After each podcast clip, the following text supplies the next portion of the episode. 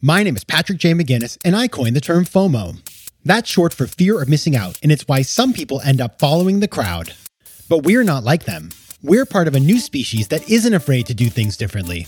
I call us FOMO sapiens. And this is the show where you'll meet people like us, phenomenal FOMO sapiens, to learn how they find the courage and the ideas to live exceptional lives. FOMO. FOMO. Welcome back to FOMO Sapiens, the show for people who don't just follow the crowd, but instead take their own path to success in business and in life. I'm your host, Patrick J. McGinnis, venture capitalist by day, author and podcaster by night, and FOMO Sapiens 24 7. Oi, today, this is like, this is an epic one. I got to tell you, I, I love this whole interview and this book that we're going to talk about. And the story is this I got in the mail a book, and it's called Hidden Mountains Survival and Reckoning After a Climb Gone Wrong. And as some of you know, I do some climbing, not like the people in this book, but a little climbing. I've had some scary moments, not like the people in this book, but still. And I, I picked up the book and I, to be honest, when I got the, I was pitched this book for FOMO Sapiens, but I thought, I don't see the angle, but I really want to read this book. So I asked for it and I opened it on Christmas Day and I read it in one sitting and I loved it. And then as I read it, I realized this is such a book for us. This is a FOMO sapiens book because it's about people who are total FOMO sapiens, but then they kind of get sucked in a little bit by the FOMO and do something that's very dangerous and it goes poorly. And so there's a lot of lessons around, you know, the FOMO sapiens mindset of like, let's get things done, let's win, let's do things. But where does that get into a place where it's less productive and more harmful? So that's what we're going to talk about today with my guest. Michael Wejchert. He is a writer and climber based in North Conway, New Hampshire, in the heart of the brittle ice and good granite of the White Mountain region. He's written for Alpinist, Alpinist, Alpinist, don't know, Ascent, Rock and Ice, Appalachia, Appalachia, Appalachia. This is I'm obnoxious today. This is terrible. You should turn this off. And the New York Times. And he's climbed in Alaska, Peru, Newfoundland, Newfoundland, just kidding. Sorry. Argentina, the Canadian Rockies, and many other places. He lives off the grid in a cabin with his fiancee, who is a mountain guide. Her name is Alexa Siegel. All right. And today we're going to talk about, first of all, this is just super fascinating. If you've ever watched like Free Solo or any of those movies that are about climbing that make it look so amazing, we're going to talk about this whole industry and where it came from because it went from this very fringy thing to being something that you know, how many movies have been put on Netflix in the last five years about climbing? It has become this very, it's like Instagram, right? It's all this Instagrammable kind of stuff and very sort of scenic and, and great for movies. And it's become, it's captured the imagination of so many people. So we're going to talk about that. We're going to talk about this particular expedition gone wrong and how FOMO brought these, you know, normal people who, you know, had office jobs, how it got them into a place in the wilds of Alaska where they had a horrible dilemma. And we'll get into that too. And then we're going to hear about just what happened and what was the aftermath. And this book, I'm telling you, I loved it. It was really incredible. I, I just blew my mind. So we'll talk about the book and uh, you can learn about it and see if it's something you want to check out. Now, my small ask again, I'm on TikTok. That's right. Saying it with happiness. And you guys are checking it out, which I really appreciate. I've been getting some nice feedbacks, ideas, thoughts. So go check it out at Patrick J. McGinnis on TikTok. It's also, of course, the reels are over on Instagram. So just go check it out, see what you think. Give me feedback, especially those of you who are avid TikTokers. What should I be doing on TikTok? I don't know. You should tell me. All right. Thank you so much. And now on to the interview. As you know, I like to start every interview with the same question. And the question is this What's a formative decision you've had to make to get to where you are today? I think a formative decision for all writers is the decision to pursue that craft, right? And it's not an easy one, and you have to have a lot of faith in yourself. And the road um, is always a little tricky to actually get there. And it's a lot of ups and downs. And now that uh, you know this book is out, it feels crazy to look back on that formative decision and the decision to say, okay, I'm going to do this despite everything that might stand in my way and despite you know, ignoring a lot of good opportunities and and really having faith in myself to do so. So that I think that would be the big one, and that decision I made pretty early on. I think. Yeah, you know, it's funny. So we're going to talk a lot today about climbing and time in the mountains, and writing a book is not that different. I mean, obviously, you know, you don't need like a ice axe to write a book, but for me anyway, both my books, I went one, I, I went to Maine in the winter, the other, I went to Mexico City. I kind of hid away. I chipped away at it all day, every day. It's kind of a solitary thing. You get a lot of flow out of it. So, like, some of the, I guess, the flow that you probably get from climbing, you also get when you write a book. Yeah, they're they're very similar, and the, there's a lot of suffering involved in both, right? Like you're yeah. oh, so much anguish. you've got to love. You've so got to love anguish. the process, not just the result, because uh, you don't always get there in both pursuits. Yeah, if you love self doubt, you're gonna love today's show.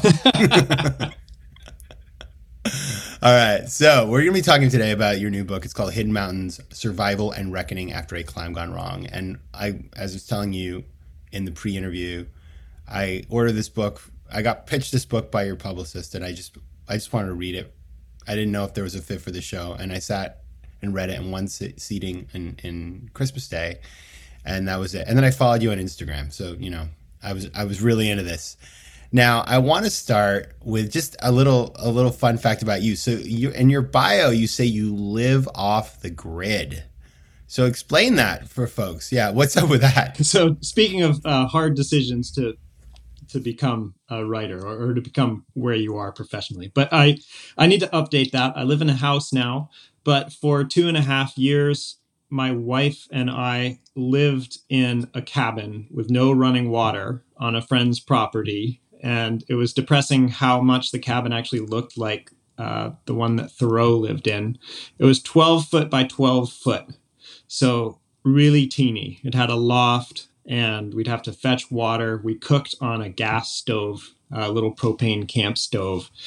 And uh, we did this kind of during the pandemic. And last year we bought a house. So I'm, I'm kind of cheating by keeping that up on my bio. But um, no, it's very little house on the prairie over there. But let me ask you a question. Now that you're back in, in, a, in a house, do you, and you know, you're sort of, I imagine that you don't have like a seven TVs in your house, but still like, is leaving you know going into a more conventional living setting and like where you have just you know is it do you feel less happy did, did, or is it what are the trade-offs there well the trade-offs i think are uh, convenience right and the the thing with living in a small space like that is you're so absorbed by your chores like everything it's it takes hours and hours for upkeep and and just to sort of stay on the level with with uh, doing dishes, you know, doing dishes by hand, heating up water, uh, showering. We'd have to shower outside, so heat up water to shower. I mean, it was incredibly Spartan.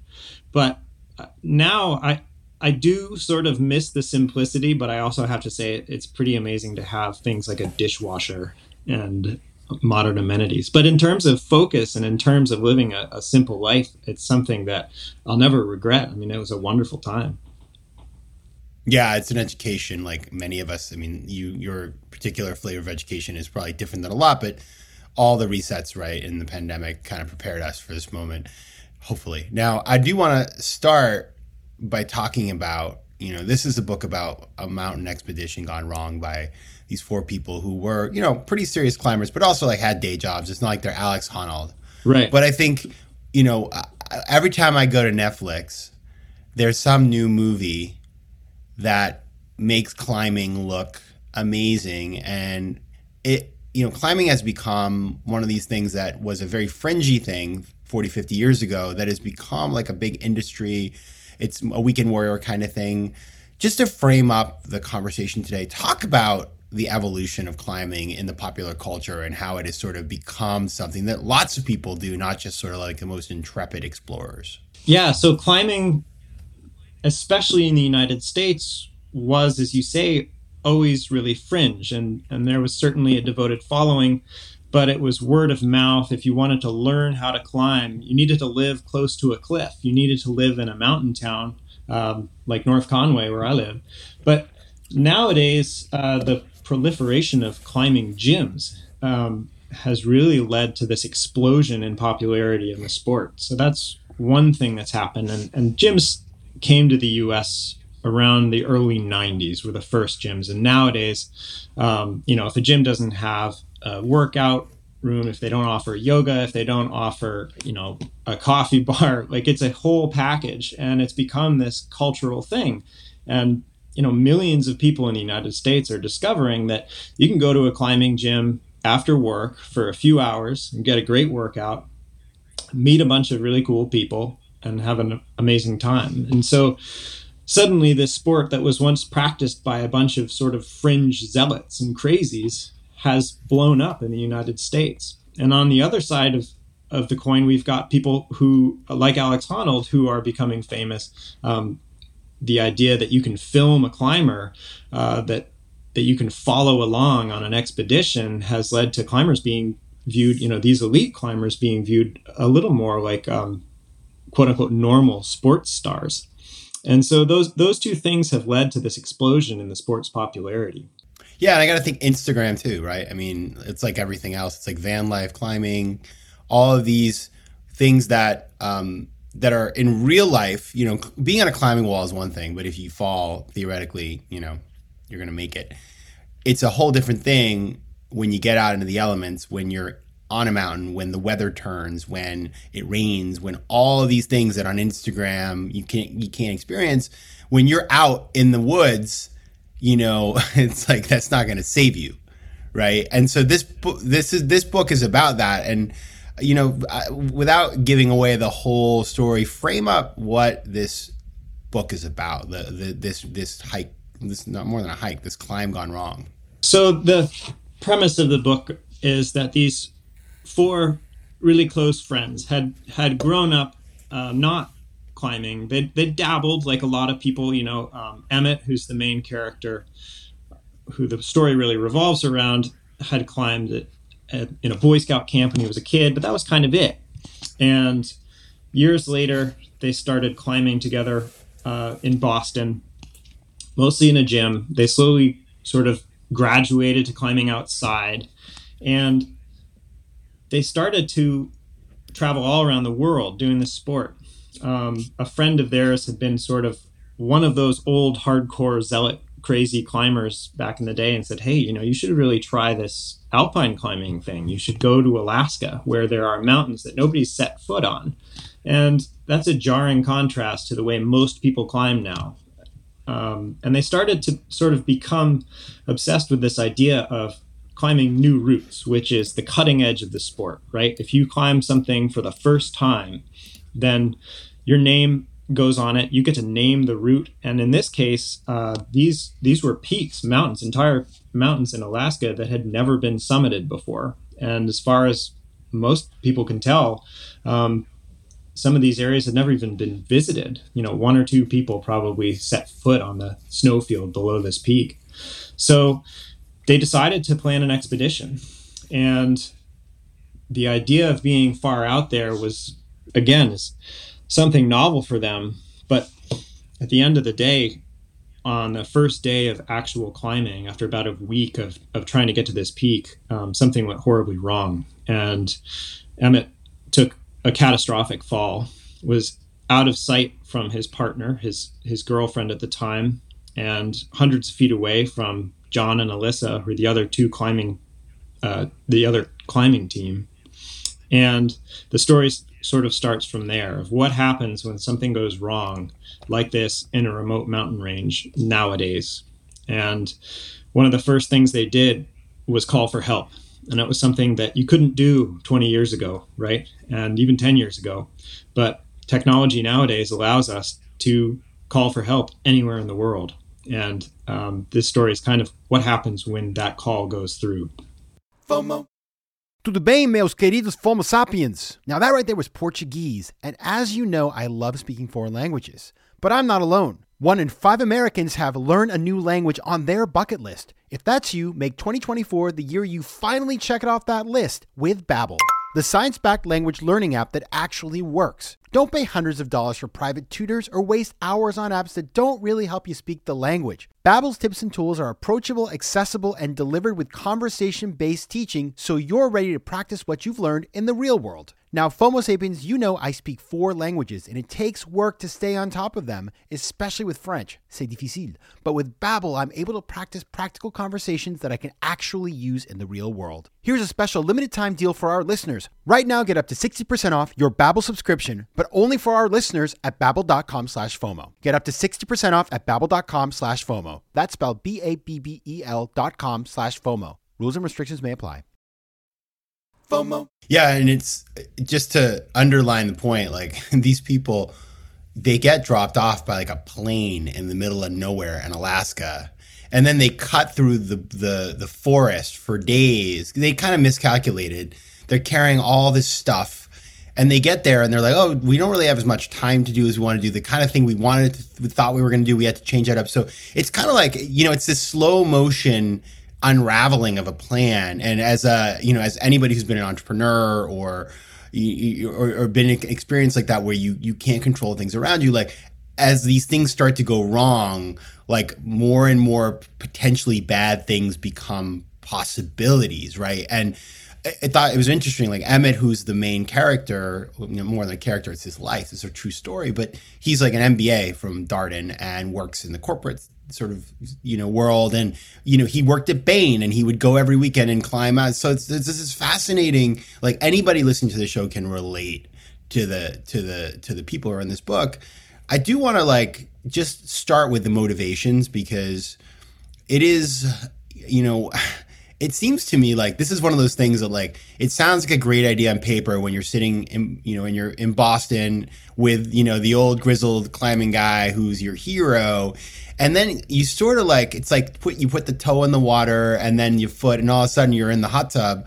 Like do you see this a lot with people who climb that people it's it's not that they're inexperienced but that they commit to do things that are very risky without realizing what they're getting themselves into yeah, absolutely. And I think especially now, as, as, you pointed out earlier, there's that the Instagram factor where you see the really cool shot, and what you don't see is how sweaty they are, how early they had to get up to get there, or sometimes how dangerous it is.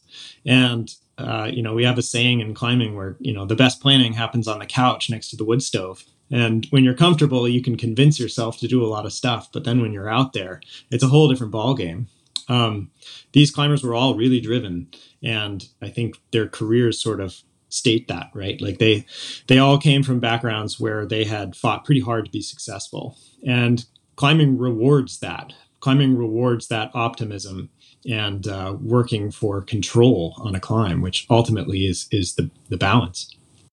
What is the role of stoicism in all this? Like you know everybody wants to be a stoic nowadays you know all this ryan holiday stuff and people it's true. It's like it's like i'm like the least stoic person i know so i think it's all a little ridiculous but but it does seem to me that there is this culture of climbing is like keep calm and carry on and you know you're you're doing it's like if you've ever climbed a mountain like it's an unforgiving thing. Even though you have all of these safety sort of things you can't that mess around. You have to be really smart about weather and there's a lot of these things that you have to sort of factor in but there is also a culture of like you know i'm just going to do this thing. Like how does that all oh, what is the psychology around uh, around that kind of part of the climbing world? Yeah i think it comes down to that control. And what you know what's a perceived risk climbing? Uh, what what you're afraid of versus what's a real risk climbing. And you look at something like an avalanche hazard and you say to yourself well you know that's something that the only way I can control it is by deciding to go or not go. So you're given you're given this set of known risks and unknown risks, and you have to sort of figure out where your decision and where your tolerance for those risks fit, fits into your day. And sometimes you're going to say, well, okay, the avalanche hazard is a little iffy. Is it worth it to is it worth it to keep going or do we want to turn around? And sometimes when you continue on a climb, you shouldn't. And sometimes um, when you're climbing, you know, you get to a point where you can't go down and you have to keep going.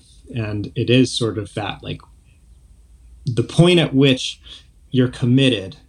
how do you react and how do you how do you force control into that situation versus uh, sort of losing your cool and when you when you mentally get to the point you, you start to unravel.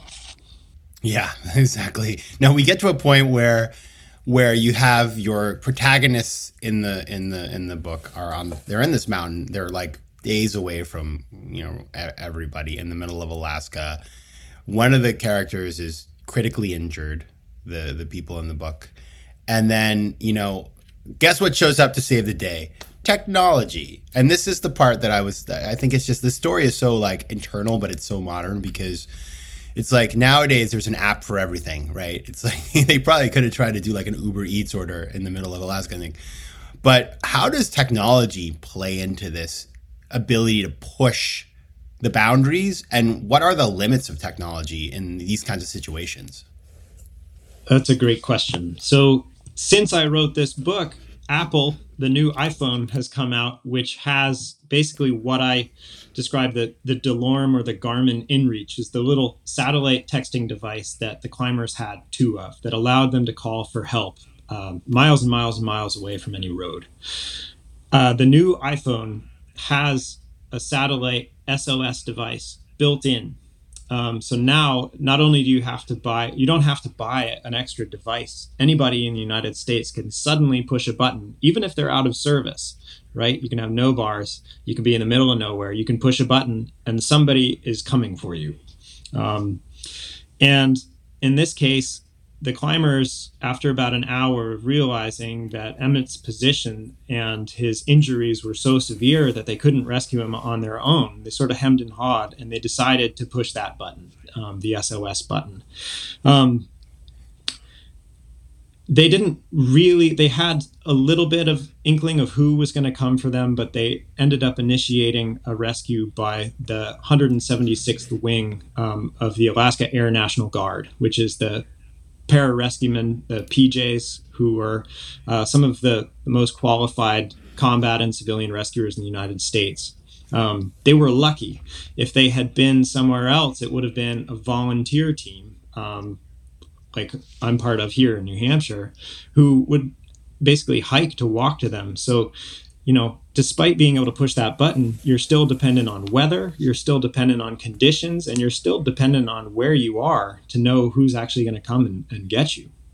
But the the fact is that more and more people are going into the outdoors, and more and more people are calling for help. So we've got to figure out what's on the other side of that. What's what's the response looking like going forward with this increased technology?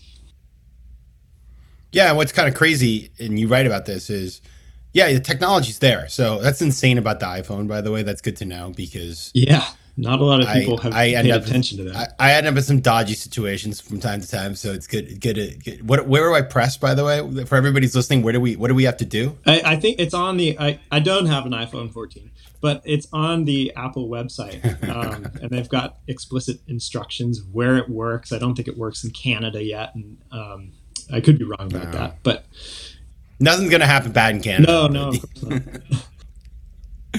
okay, so that's good. But one of the things that you talk about, which is so, and this is kind of where, this is where, like for me, it, it just all gets super real because, okay, as as a way I think about this entire topic, and like I read this, you know, it's not every book that I read for this podcast, even though I have people on, but I did read this one like every page, and I cried four times, and it was a whole thing but uh because it's real and and it's it's pretty there's a lot of there's it's a sad story and with with a lot of reality but it's like you have people who are like you and me. Well you're actual climber but like me who have the resources and the time and the desire and they like to win. And so they set an audacious goal for themselves and they know well you know if something bad happens i've got all this backup system right? And so something bad happens you're sort of prepared but yeah in the moment like who can make great decisions right? It's it's so difficult. And then you press the button waiting for the escape.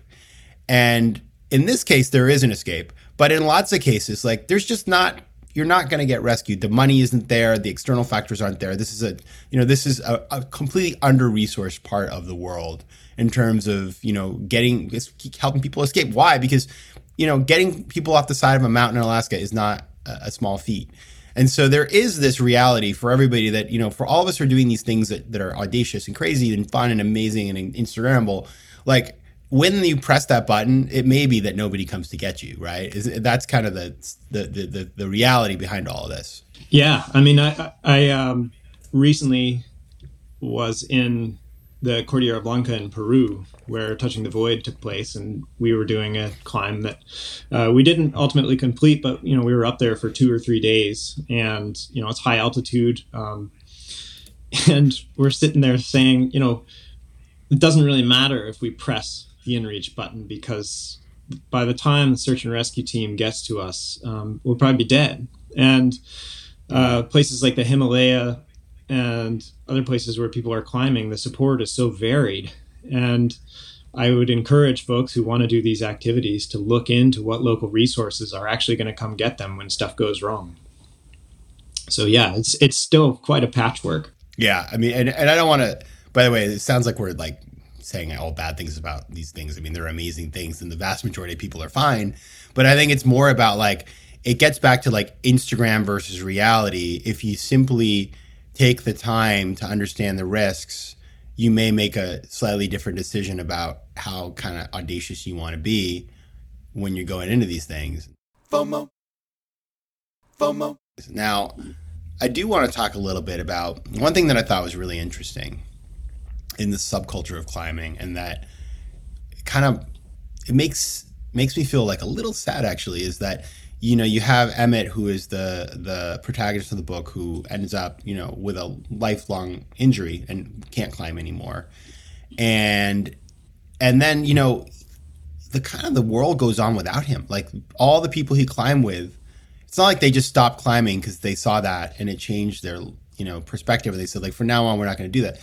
They just kind of kept going, and I was really interested about like what drives people even when they've been through a life threatening experience where they saw somebody they know you know basically b- become very um, you know very affected like what keeps people going in the in this kind of in this kind of world yeah that's a good question and i should point out that the the climbers who were there john and alyssa uh, the couple especially mm. and lauren who's emmett's girlfriend to a uh, to a different degree have remained steadfastly loyal to him. But um, certainly, yeah. the the greater climbing community has to deal with uh, these losses or or, or life altering injury a lot, and figuring out how to keep going through that is is up to an individual. But many climbers who are obsessed with this this pastime,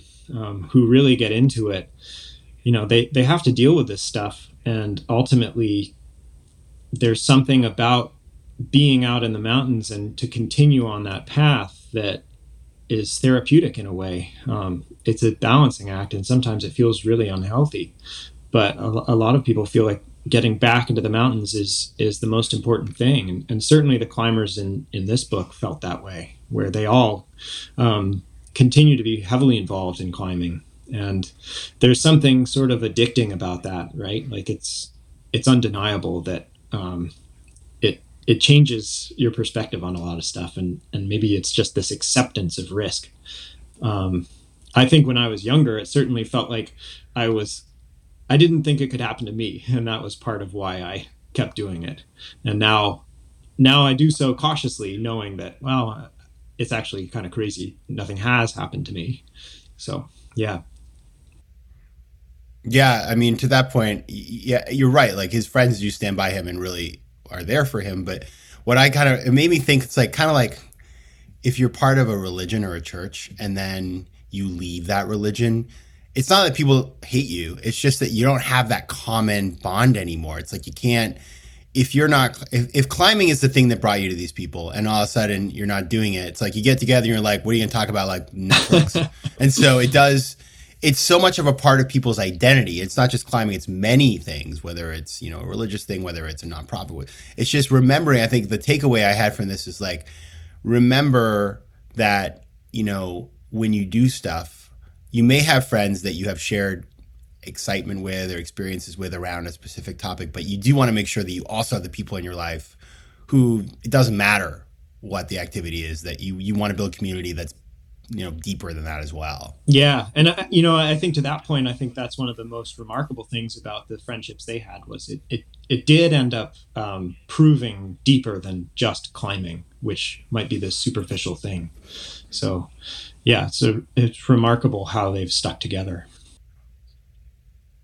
Now, just to close here, I mean, we you know we, we've been talking about the risky side of climbing, but I, I do want to talk about you know you have you're an intrepid climber. You've climbed all over the place. You live in North Conway, New Hampshire, which is not just great for climbing, but great for its outlets as well. Amazing for its outlets. There. Yeah.